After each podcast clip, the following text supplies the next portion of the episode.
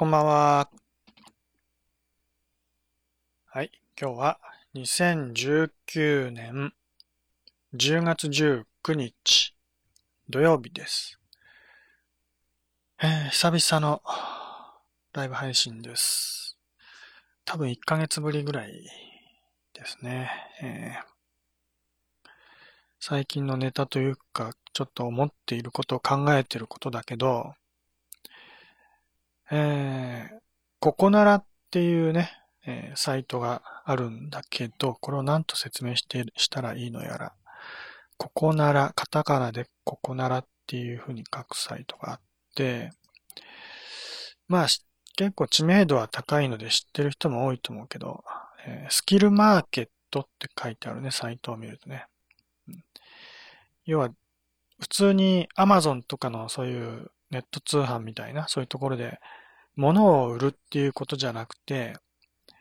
スキルを売る。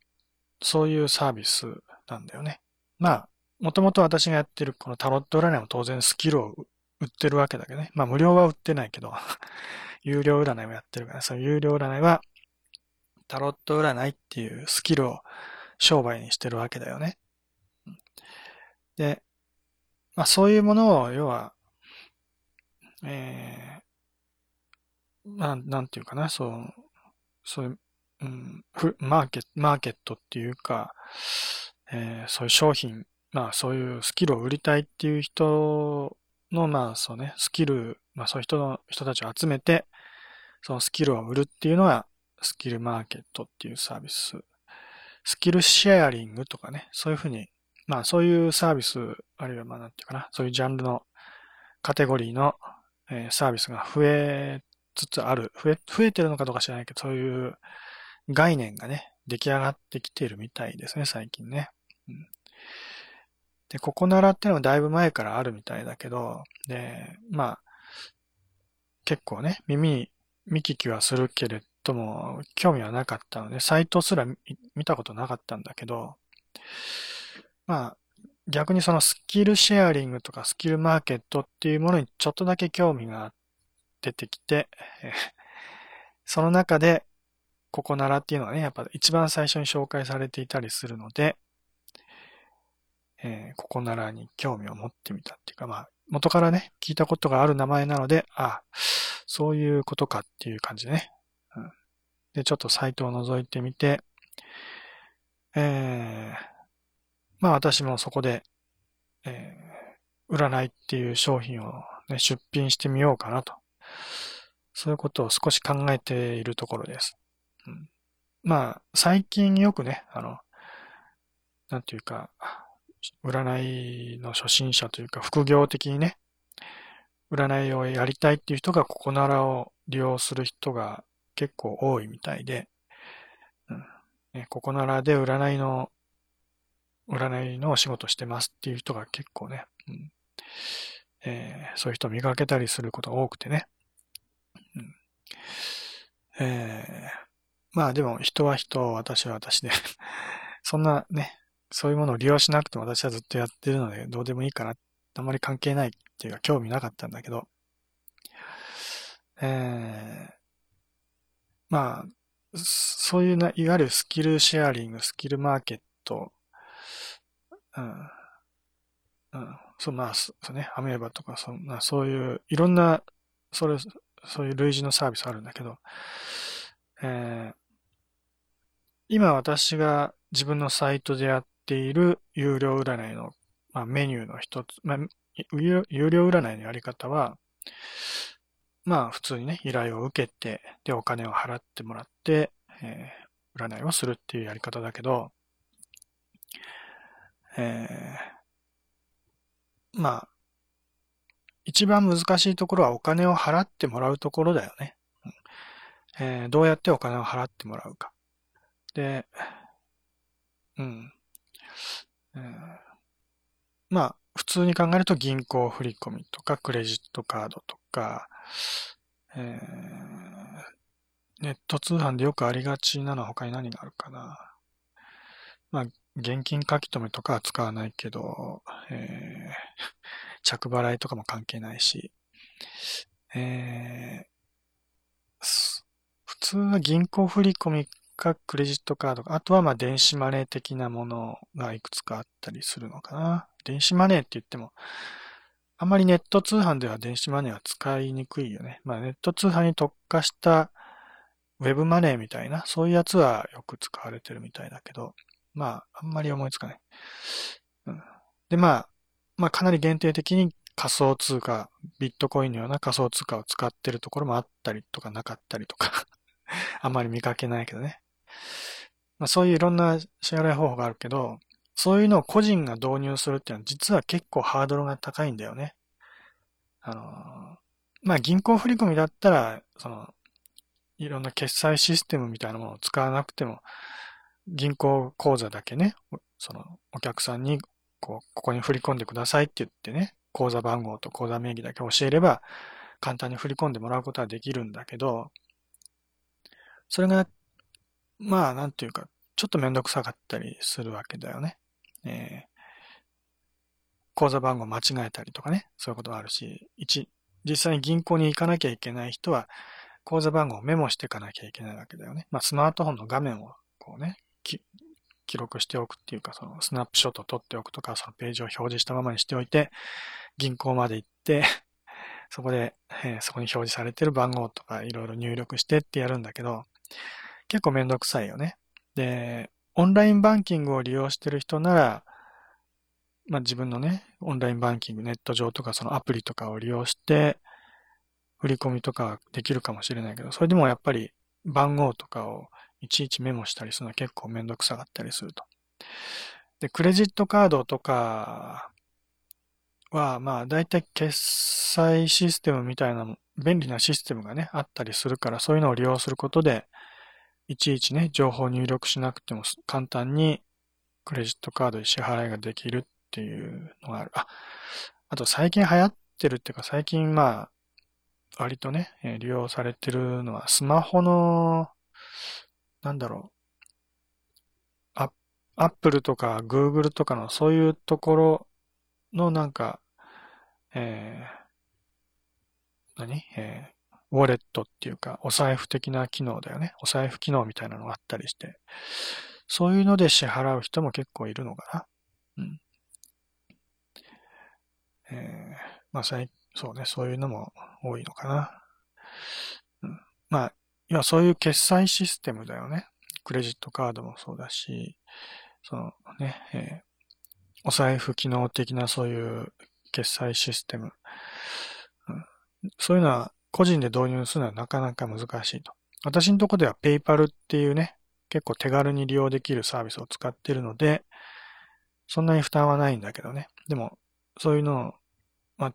なんだろうね、クレジットカードの決済を本格的に導入しようとすると、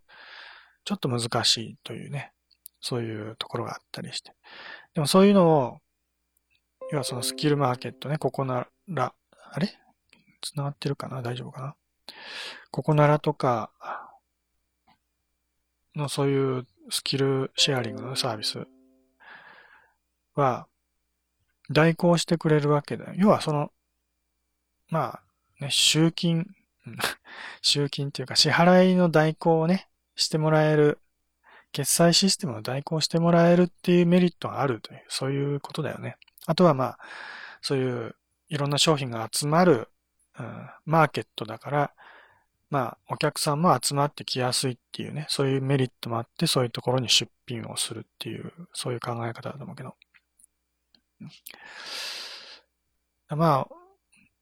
まあ、やってることは一緒だから、ま、わざわざ私がそういうところに出品する必要はないんだけど、うん。まあ、ね、まあ、入り口を作るというか、まあ、そうね、そういうココナラを利用してる人が、えー、まあ、相談したいと思った時に私のね、占いを利用することもできるっていう、まあ、そういう入り口を作っておくのも、まあ、いいことかなとは思ってね。まあ、まあ、要は、私のとこで支払いたい場合は、ペイパルのアカウントを持ってなか、持ってないとちょっと不便だったりとか、えー、銀行振込をしなきゃいけないとかね。ねまあ、仮想通貨も使えたりするけど、えー、まあ、ちょっと支払いにね、えー、普段慣れてない人が支払おうと思うとめんどくさかったりするところがあると。だけど、まあ、普段からココナラを利用してる人なら、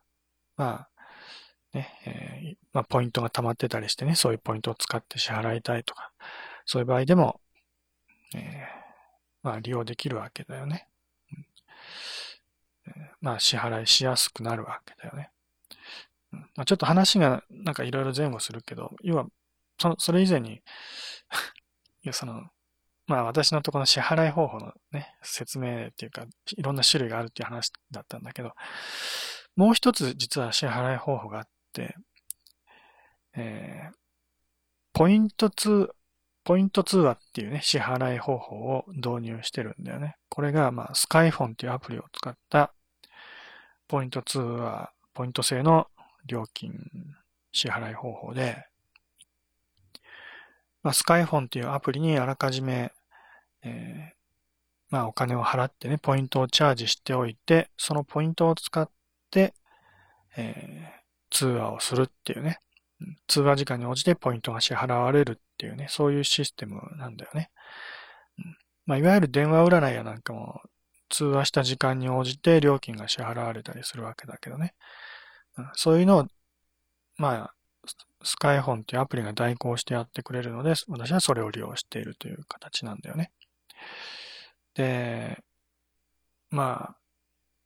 まあ、どうだろうね。えー、便利というか、なんていうかよくわかんないけど。あまり利用者も多くないんだけど、たまに、まあ、そういう、まあ一応、それでね、依頼してくる人もいて、たまに利用するんだけど、うん。えー、まあ、それを導入している理由というのは、まあ、なんていうかな。えー、とにかくすぐ相談したいっていう人の需要に応えたいっていうのもあったんだけどね。まあ、私のところでは初めての相談者の場合は、とりあえず料金は前払いで、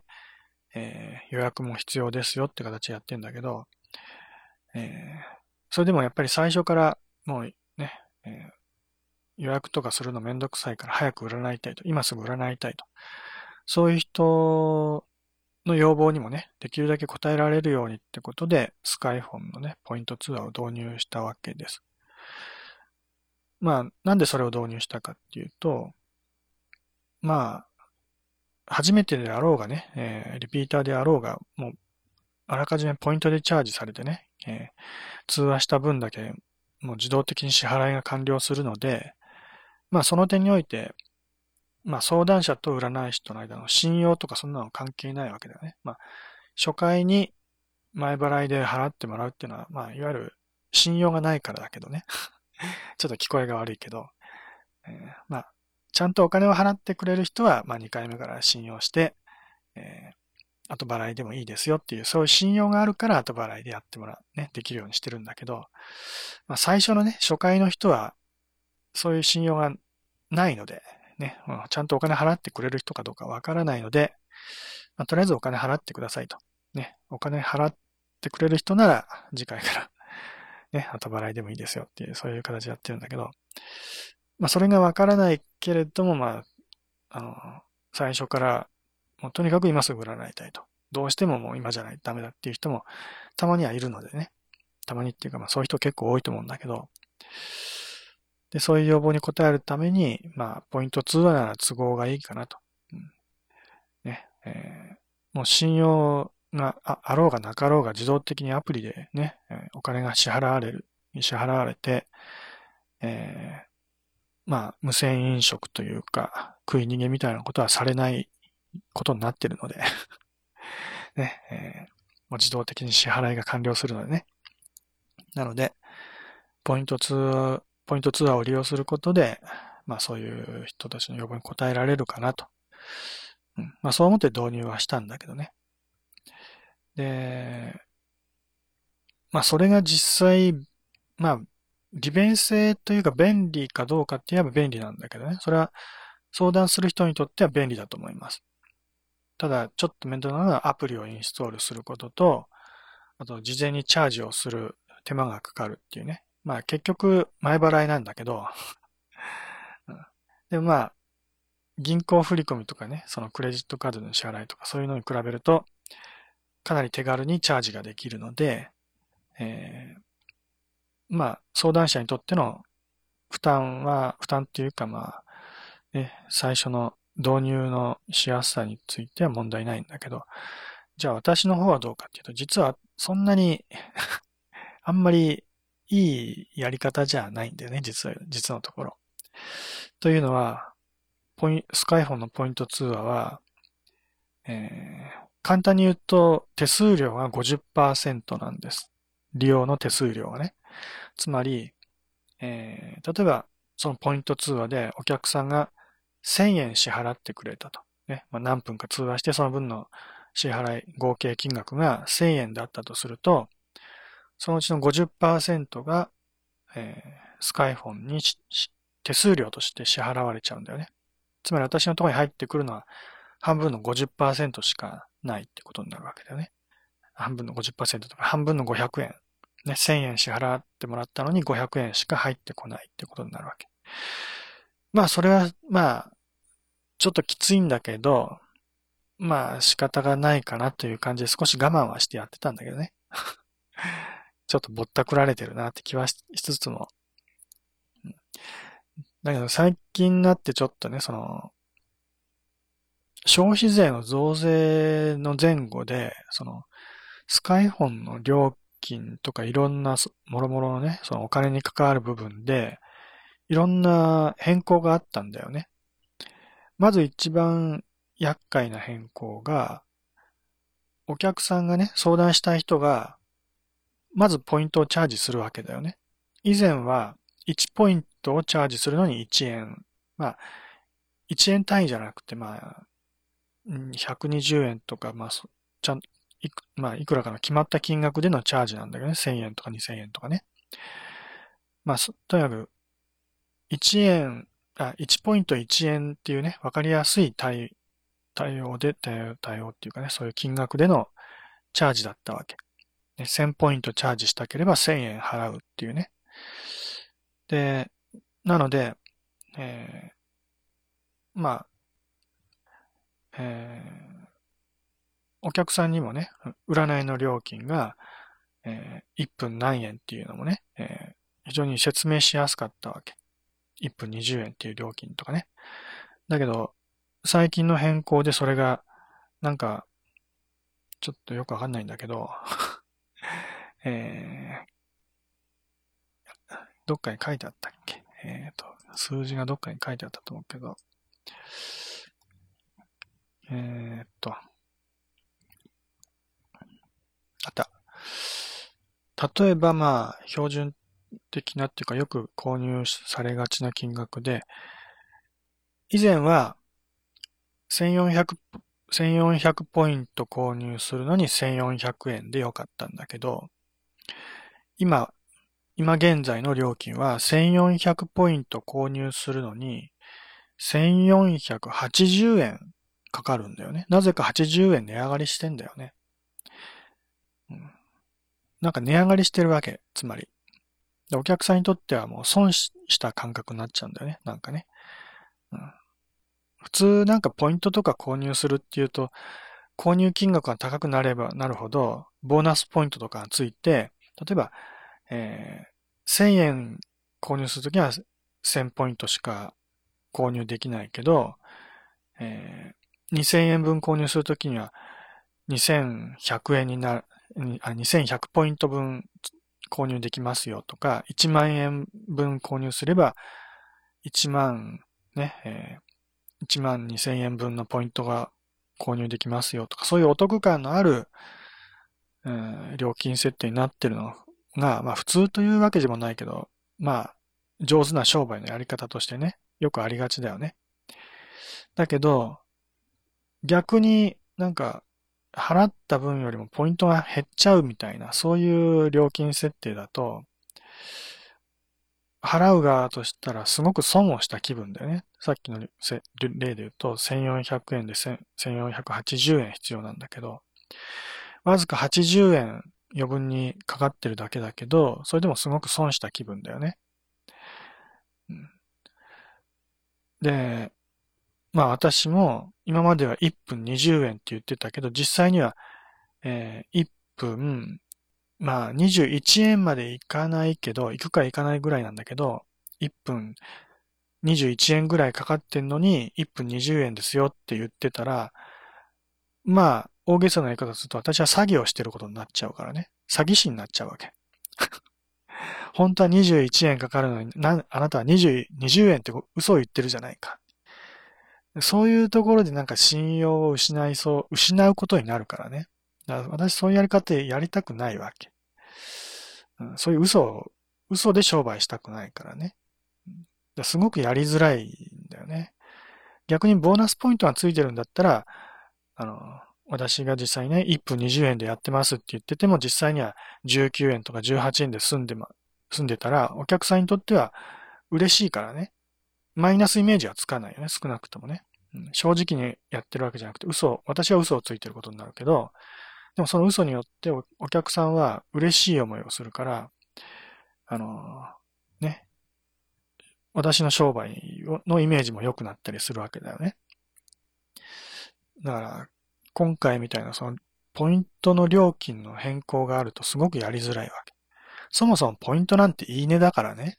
なんで料金変えなきゃいけないんだっていうね。うん、そんなことより、例えば、まあ、スカイフォンのアプリのね、運営者の立場で言うんだったら、その、ね、チャージする金額は、ね、ポイントを購入する金額は今までと一緒でも、その、手数料の方を増やせばいいじゃない。ね、今まで50%取ってたのを、ね、もう60%ぐらい取ることによって、そのね、え、上がっ、実際に実質的に上がってしまったその負担を補えばいいじゃない。そうすれば、まあ、お客さんに対するイメージは悪くならずに済むのに、なんでそういう変なね、もう、すごくマイナスイメージにつながるようなことをやってしまうのかっていうね。まあ、そこのところはちょっと、なんか気に食わないというかね。ただまあ、それプラス、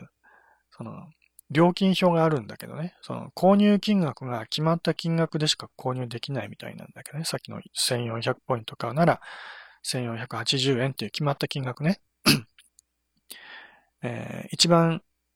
低い金額で、一番低い料金だと、え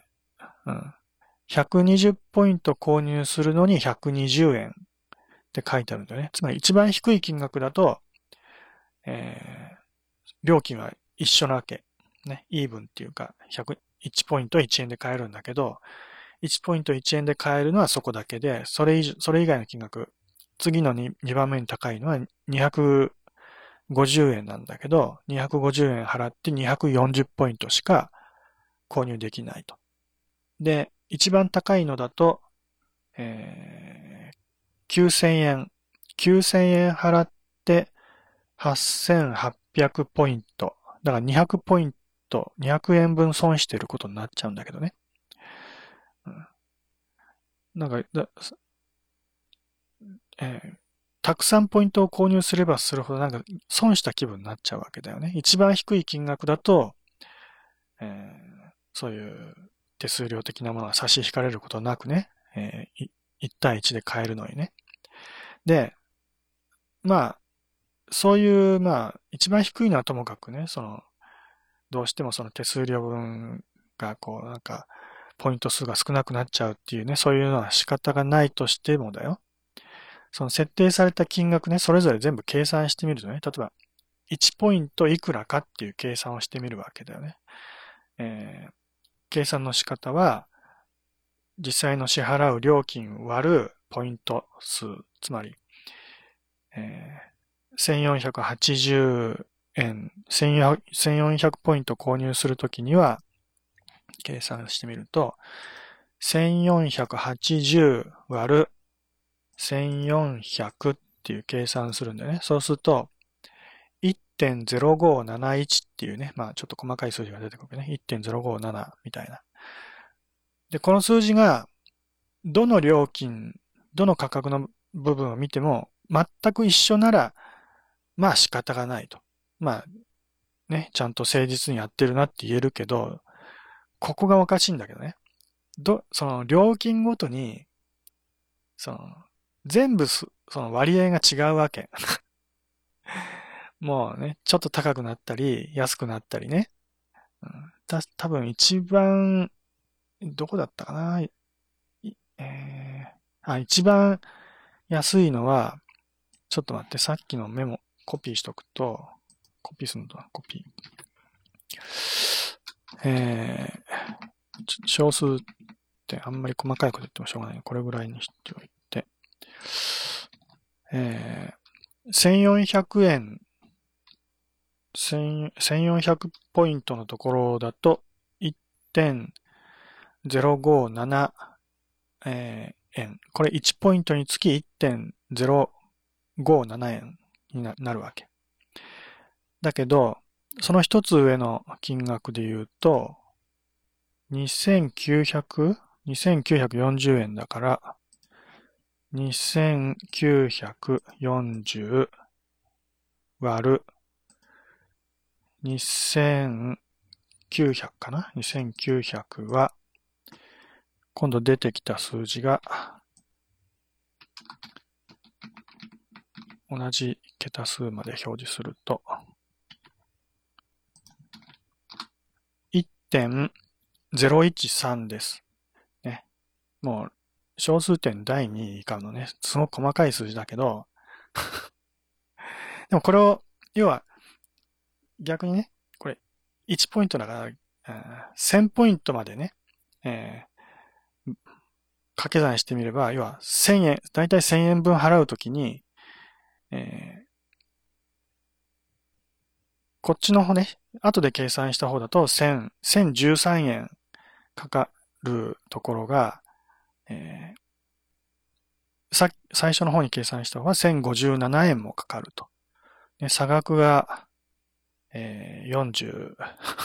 44円もあるわけです。ね。ここが同じ数字にならなきゃいけないのに、数字が異なってくるんだよね。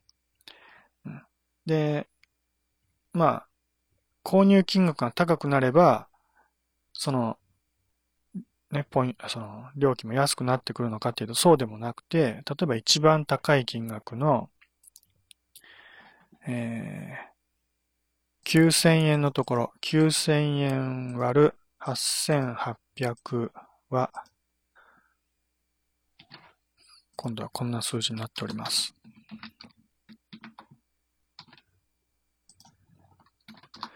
今度は1.022だから、この料金で1000円分の、1000ポイント分の金額が1022円ってことになるわけだよね。うんだから、なんか、購入する金額によって料金が上がったり下がったりして、一定じゃないんだよね。すごく不公平感があるんだよね。なんか、そこもなんか気に入らないっていうか、許しがたいところなんだよね。まあ、すごく細かいところだけど、でも、今言ってるのは私はね、電話占いの話なので、例えば電話占いだと、えー、普通5000円とかね、1万円とか払ったりするわけだよね。そう、そう考えると、まあ、その、波数の金額どんどん大きくなってくるよね。えー、まあ、ちょっと 暗算でやるのめんどくさいからあんまり言わないけど、うん、ね、1000円単位で言うと、まあ、50、1057円になったり、1013円になったり、1022円になったりすると。今までは1000円だったところがその波数の分だけ余計にかかってるっていうふうに考えればいいけどね。それもなんかすごく適当、適当なんだよね。うん、消費税8%とか10%とかそういう数字も全然関係なさそうだし、どういう基準でやってるのかもうさっぱりわからないというかね。だから、まずそこチャージ、お金を、あ、ポイントをチャージしようっっていう相談者のの気分もあんまり良くないし、ね、えー、まあその時点でもう、はっきり言っても嫌、な気、ね、気分になっちゃうわけ。損した気分になっちゃうわけだよね。相談者はね。で、えー、じゃあ今度ね、私の方だよね。もともと50%も手数料引かれてるのに、さらにね、今度ね、えー、その、私が受け取った報酬を、あの、私のね、銀行口座とかに振り込んでもらうときの手数料を、今までは、今まではかかってなかったね、手数料ね。銀行振り込み。まあ普通、常識的には銀行振り込みの手数料とかね、えー、2、300円かかってするのは普通のことだけど、とりあえず今まではかかってなかったと。だけど、そのスカイフォンのね、えー、アナウンスの言い訳によると、消費税増税に伴いっていうね。なんか、消費税とは関係ないのに、その振り込みとか、まあそのね、ポイントを交換するための手数料を徴収しますよってことを言い出したんだよね。消費税と関係ないじゃんって。今まではまあ、そこのところはね、あの、スカイフォン側の負担で、まあサービスしてくれてたっていうのはわかるよ。で本来はその手数料はかかって当然なんだけど、まあそこを、まあサービスしてくれてたっていう意味では良かったんだけど、でもその手数料がかかるっていうことになったその言い訳が消費税増税に伴うっていう全然関係ない言い訳してて、なんか、なんか子供じみてるなっていうかね、小学生みたいなこと言ってんなっていうね。うん、なんか本当に、スカイフォンっていう会社はなんかね、その、アプリを作る技術屋的な発想の人たちで、そういう商売的なことに関しても、小学生並みのね ちょっと幼稚だなってところがいくつか散見されるというか、今までもずっとそうだったんだよね。で、結構文句とか言ってきたんだけど、文句5つも使い続けてきたんだけどね。で、まあなんかそういうちょっと、なんかし、あんまりなんかね、こう、スカイフォンのやってる人たちのそのやり方が、なんかね、あの、すごく商売が下手なやり方してるので、で実際、スカイフォンのポイント通話を使ってる人なんていないと思うんだよね。ネットで検索しても、スカイフォンのポイント通話で支払いできますよなんて言ってるのは私しかいないからね。私一人がいくら頑張ったって、スカイフォンのね、その運営が儲かるっていうほどには儲からないからね。いずれ潰れると思うんだよね、そんな、もう誰も使わないようなサービスはね。うん、まあそう、誰も使わないようになってしまったのは、要は、そういうなんか、すごく商売が下手だね、下手でね、なんかやり方がいろんな、いちいちおかしなところが、細かいところが変なところが多いから、それで信用を失ってるっていうことだと思うんだけどね。まあそれでも、まあ私は利用してきたわけ なんだよね。だむしろ私はそれなりに寛大っていうかね、うん、そういう変なところがあっても、まあ使ってきたという、そういうことなんだけど、まあでも、もうそろそろなんかちょっと、こんなとこ使っ、まあ私の方の負担がかかるのはまだいいと。だけどお客さんの方がね、さっきのその変な計算式でポイントのチャージしなきゃいけないっていうのは、どうもそういうところがね、なんか、ついていけないっていうかもうね、なんとかもう、そろそろ見切りつけなきゃいけない時かななんてね、思って、まあ、それで似たようなサービスを探し始めたと。はい。やっと 今日の話の言いたいところにたどり着いたわけだけど、うん、ね。まあ、要は、それスカイフォンの代わりになるサービス他にないかなと思って、うん、他にあれば、そういうね、それを利用すればいい、いいっていうか、まあそ、それを利用するのが、まあ普通のことだからね、常識的な、的な考え方だから、まあ文句ばっかり言ってね、そこをいじめたってしょうがないんだから。うん、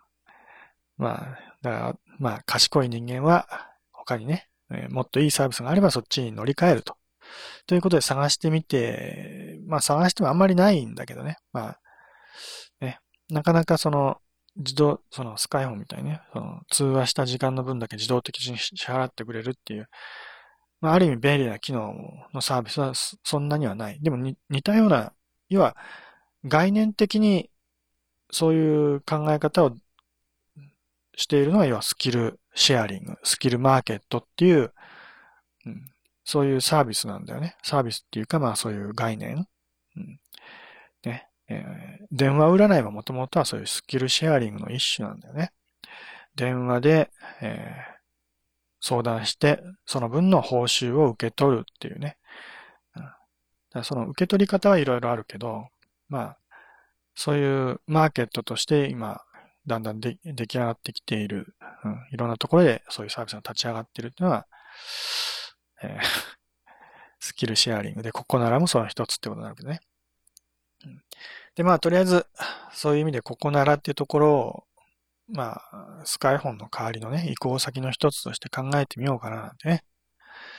まあ、それでちょっと覗いてみたんだけど、まあ、うん。それでもまあ、一応ね、あの、そうね。電話占い的なというかまあ、そういうサービスがないわけじゃないんだけど実はここならもそんなに、その、ね、その辺がうまくできているというわけじゃなかったんだよね。うん、あの、まあ、占いしたいっていう人が結構ここならで占いをしてるから、そういうところでこなれてるのかなとは思ってはいたものの、案外そうでもなくてね。うん、で、電話占いも実はここならでできるんだよね。やろうと思うと。で、電話占いのためのシステムがちゃんとあって、えー、利用できるようになってるんだけど、すごく残念なことに、えー、まず最低金額が1分100円からという設定です。スカイフォンの場合は最低が1分10円からだったからね。だから、私は1分20円っていう料金設定でやってたんだけど、これなら、だいたい4時間ぐらい話して5000円ぐらいになるわけです。ちょうどいい料金だなって思うんだけどね。えー、ところが、ここならの場合、最低が1分100円なので、1時間話すと、えー、まあ、最低金額の設定だと、6000円。ね。さっき、4時間で5000円っていう金額を言ったけど、ここならだと、1時間でもすでに6000円になっちゃうんだよね。めちゃめちゃ高いわけ。まあ、それは仕方がないとして、それ、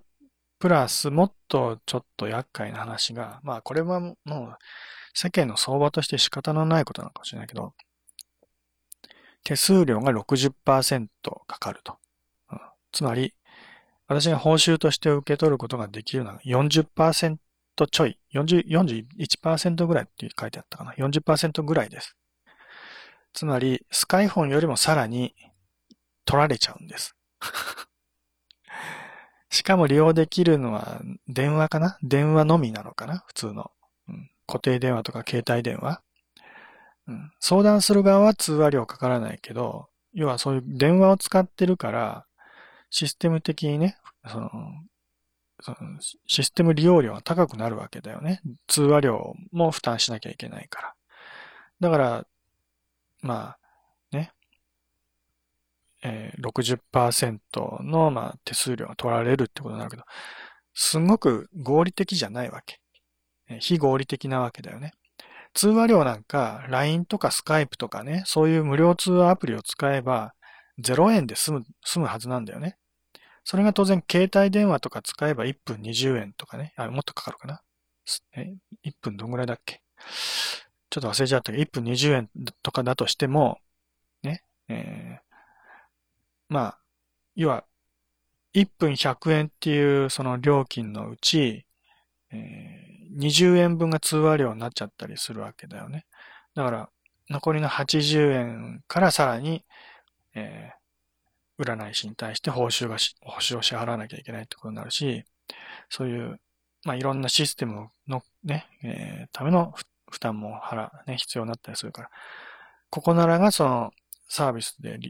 ね、えー、利益を得ようとしたら当然、えー、手数料も高くなるのは仕方のないことだけど、その電話なんか使ってれば高くなるのは当たり前でしょって話だよね。LINE の無料通話とか使えばいいのに、そういうことをしてないから当然そういう高くなるね。なんかその辺のところの、なんか頭の悪さっていうか 合理性のなさっていうね、そういうところもちょっと気に食わないっていうか、うん、ね、えー、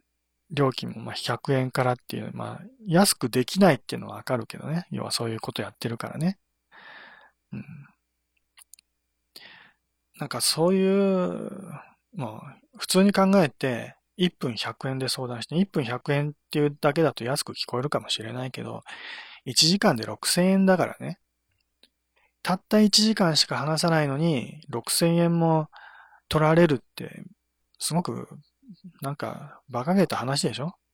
まあ まあ、ギリギリそれぐらいなら許せるかもしれないけど、それは最低金額だからね。実際、ここならで電話占いやってる人の金額見ると200円とか300円とか普通にいるからね。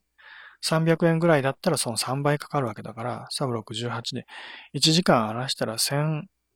1万8000円かかっちゃうわけだよね。それでいいのかな計算。ちょっと適当すぎて私もよくわかってないけど、えー、まあなんかそ、もうそういう、もうすごく難しい、難しいっていうか、なんかね、めん、なかなかね、ここならで電話占いするにしてもちょっとやりづらいな。まあでも一応、出品だけはしようってことは考えてます。ここならでの電話占いもね。つまり、今までは私はスカイフォンで1分20円でやってたのを、ここならで1分100円でやりますよってことで 始めようかななんてね、そんなことは考えてます。それでも私にとっては、あ、それでもっていうか、まあ当然、あの、ね、お客さんが支払う料金が高いからね、あの、それなりの、まあ、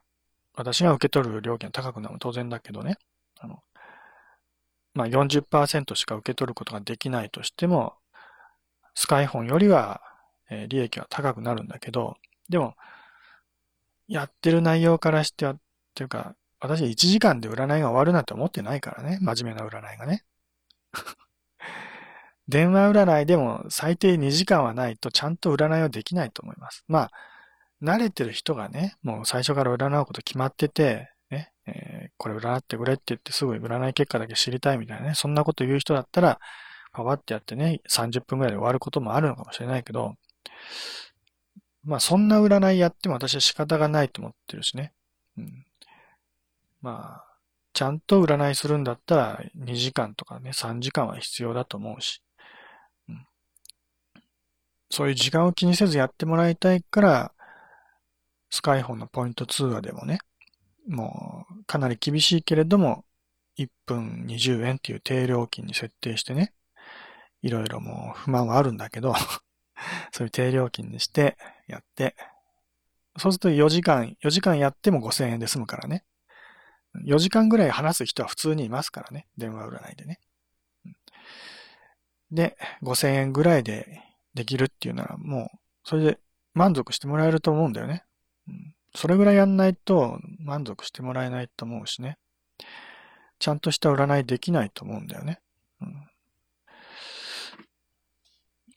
まあ、スカイフォンは特に安くしていて、普通の通常占いだと、30分で2000円っていう料金でやってるからね。それは結構高いんだよね、私にとってもね。1時間で4000円だからね。うん、だけど、もうそういう時間制でやる人はもうね、あの、今すぐ占いたいっていう特別な要望に応えるからちょっと高くなりますよってだけでね。えー、予約制のね、時間無制限コースっていうのもあるので、っていうか、まあそっちがメインになってるけどね、時間無制限コースなら、時間無制限でも料金は4000円で固定でっていう形でやってるのでね。なので、えー、もう何時間話そうが4000円でできるんです、私のところに来れば。で、実のところ、ここならでそういうえー、時間無制限コースのね、販売をしようかなと。そういうことも考えたんだけど、すごくこう、やりづらいところは、えー、ここならではそういうことできない。つまり、えー、個人で、そのね、依頼者と電話でつながるようなそういうやり方をしてはいけませんってことになってるね、規約でね。ルールで。で、メールの1対1のやり方もできないと。全部、ここならの内部のサービスを使ってくださいと。ここならの中にあるチャットサービスとかね、掲示板サービスみたいなのを使って相談者とやり取りをして、で、電話占いしたい人はここならの電話占いシステムを使ってくださいと。で、その場合は固定料金ではなくても、1分100円っていう時間制の料金しか利用できませんよってことになってんだよね。すごくやりづらいわけ。電話占いにしたって、ね、時間無制限、料金固定の時間無制限でやりたいって言ってもできないし、1対1のね、メールできちんとやり取りして、メールのやり取りすることもできないし、LINE とかでチャットすることもできないと。ね。もう、うんまあ、もちろんそういうね、出会い系みたいなそういうね、変な、変な、まあ、出品者、まあ、犯罪につながるようなことにならないようにっていうね、まあ、そういう防止策としてそういうことやってるのはわかるけど、うん、でも、まあ、秋で自由度ものすごく低いからね。だから、ここでやりたいことができるっていうわけじゃないんだよね。うん、結局メインでやるのは私が個人でやって自分のサイトでやるのがメインってことになって、まあ、ここならではね、一応、入り口は作っておきますよ、と。うん、で、まあ、そこでね、えー、まあ気に入ってもらえたら、個人のサイトの方を勝手に探してもらって 勝手に探してもらうしかないからね。私のホームページの紹介とかをすると、まあ多分規約違反になっちゃうからね。外部のサイトで、に誘導するようなことはしちゃいけないみたいなことになってるからね。だからまあ、しょうがないので、ここならの中ではここならの中でしかやらないけど、まあそれでも、一応入り口は作っておきますよと。逆に私のサイトでここならでやってるってことを宣伝することはできるので、なので、お金の支払い方法でね、ここならを利用し、普段から利用してて、ここならの方がお金払いやすいとかね、そういう人の場合は、ここならで依頼をしてもらうっていうやり方もあると。そういう選択肢を一つ増やしてもいいかな、みたいなね。そういうことはちょっと考えてます。まあ、スカイフォンの代わりにはならないし、えー、まあ、あんまりこうね、まあ、そんなメリットはないんだけど まあ、世の中にそういうものもあるし、うん、まあ一応、そういうところにね、うん、まあ顔を出しておくのもいいのかなと。うん、まあ、なんかそういうアカウントあっちこっちつくのすごくめんどくさくなっちゃってね、もう私も年だし。もうそういうのやるのめんどくさいんだけど、うん、まあ、時代についていくというか、なんとなく時代についていくようなつもりで、そういうのも利用してみようかなと。そんなことを最近ちょっと考えております。うんえー、ということで、えー、まあ今日はそれぐらいしておきましょう。そのうちここまでちゃんとやることになります、なると思います。ではまた、さよなら。